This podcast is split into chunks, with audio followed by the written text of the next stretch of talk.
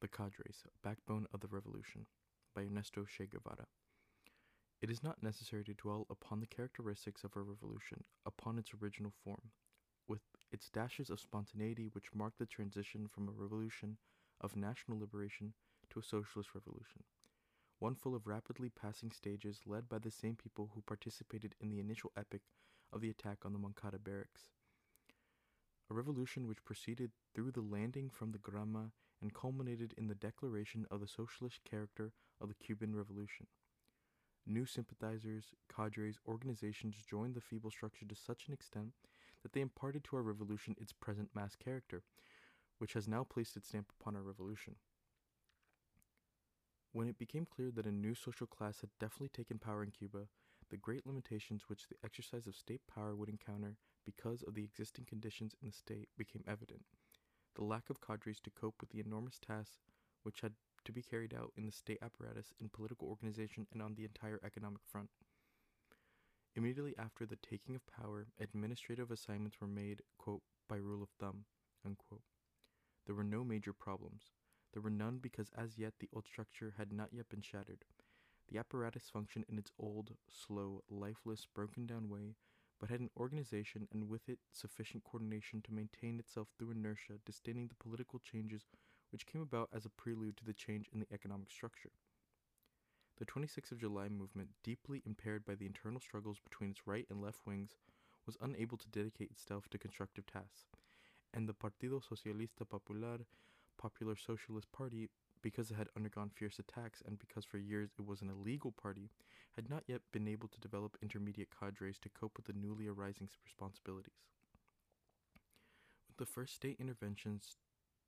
when the first state interventions took place in the economy, the task of finding cadres was not very complicated, and it was possible to select from among many people who had the minimum basis for assuming positions of leadership. But with the acceleration of the process which took place after the nationalization of the North American enterprises and later of the large Cuban enterprises, a veritable hunger for administrative technicians manifested itself. At the same time, an urgent need was felt for production technicians because of the exodus of many who were attracted by better positions offered by the imperialist companies in other parts of the Americas or the United States itself. The political apparatus had to take an intense effort while engaged in the task of building to pay ideological attention to the masses who joined the revolution eager to learn. We all performed our roles as well as we could, but it was not without pain and anxieties.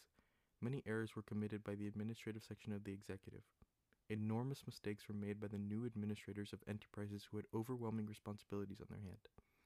And we committed great and costly errors in the political apparatus also, an apparatus which little by little began to fall into the hands of a contented and carefree bureaucracy, totally separated from the masses,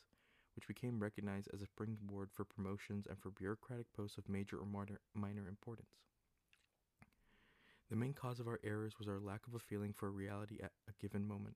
but the tool that we lacked that which blunted our ability to perceive and which was converting the party into a bureaucrat- bureaucratic entity and was endangering administrative and production endangering administration and production was the lack of developed cadres at the intermediate level. It became evident that the policy of finding cadres was synonymous with the policy of going to the masses, to establish contact anew with the masses, to contact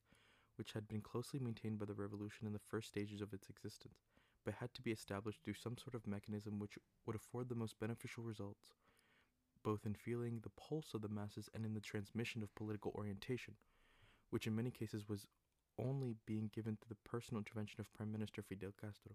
or other leaders of the revolution. From this vantage point, we can ask ourselves what a cadre type is. We should say that a cadre person is an individual who has achieved sufficient political development to be able to interpret the extensive directives emanating from the central power,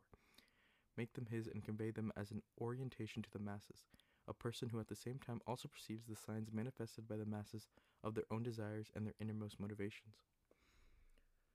He is an individual of ideological and administrative discipline who knows and practices democratic centralism and who knows how to evaluate the existing contradictions in this method and to utilize fully its many facets, who knows how to practice the principle of collective decision and to make decision on his own and take responsibility in production, whose loyalty is tested and whose physical and moral courage has developed along with his ideological development in such a way that he is always willing to confront any conflict and to give his life for the good of the revolution. Also,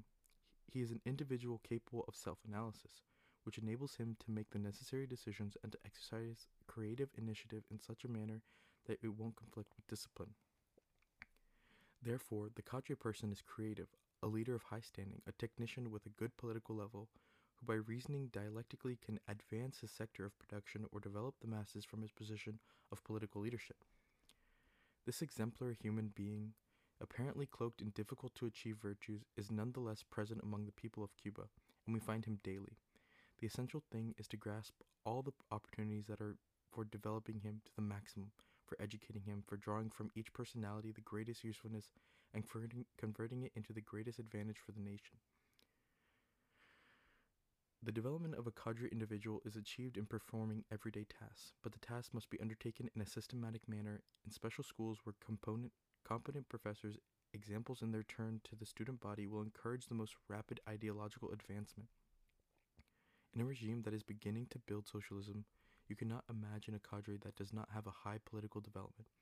And when we consider political development, we must not only take into account apprenticeship to Marxist theory,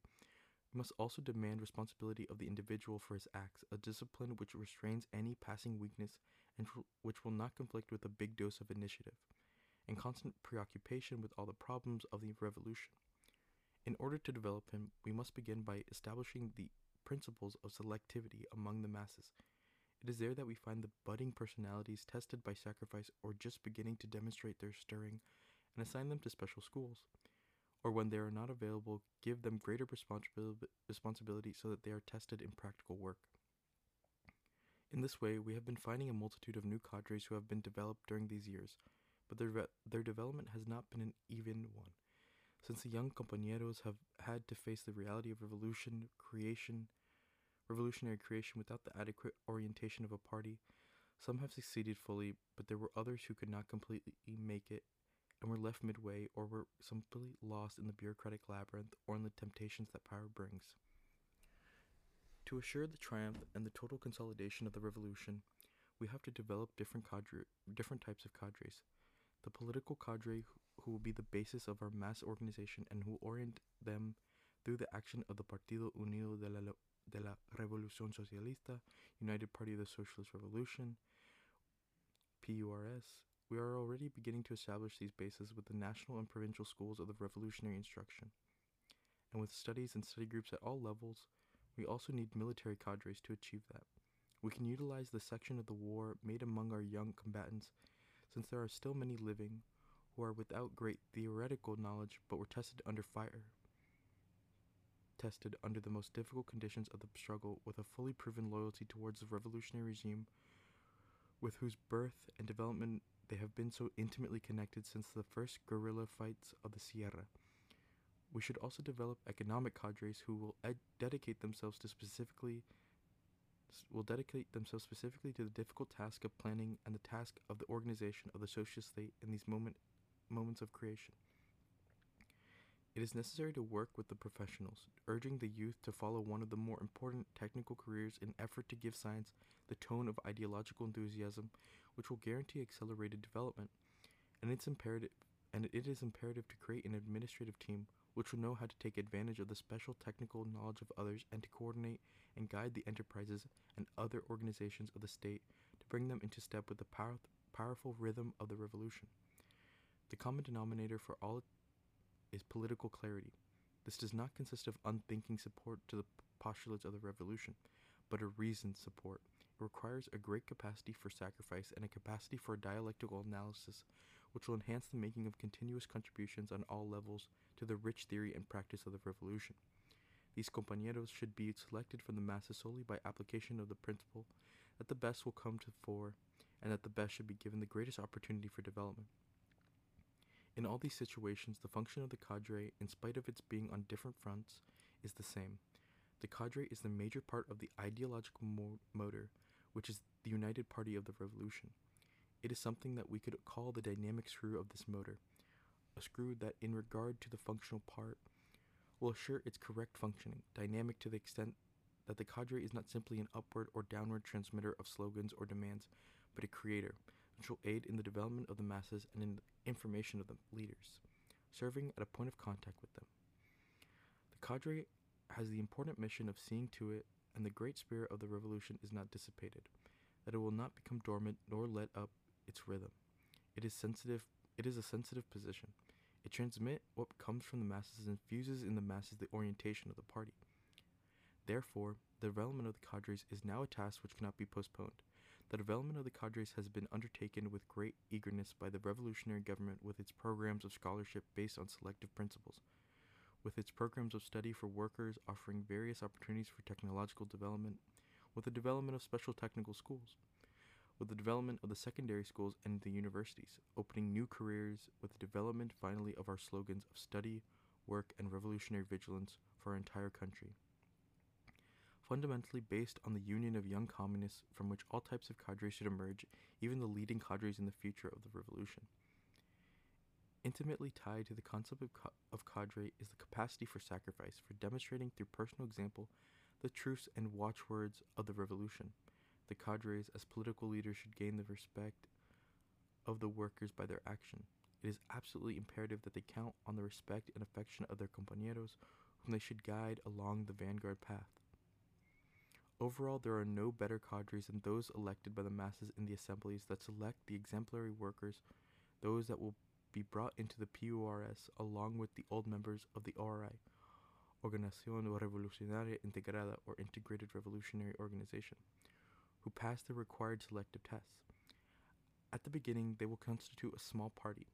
but with, normal, with enormous influence among the workers, later it will grow when the advances of socialist consciousness begin converting the work and total devotion to the cause of the people into a necessity. With the intermediate leaders of this category, the difficult task that we have before us will be accomplished with fewer errors. After a period of confusion and poor methods, we have arrived at a just policy, which will never be abandoned. With the ever renewing drive of the working class, nourishing from its inexhaustible fountain the ranks of the future united party of the Socialist Revolution, and with the leadership of our party, we fully undertake the task of the forming of cadres which will guarantee the swift development of a revolution. We must be successful in the effort.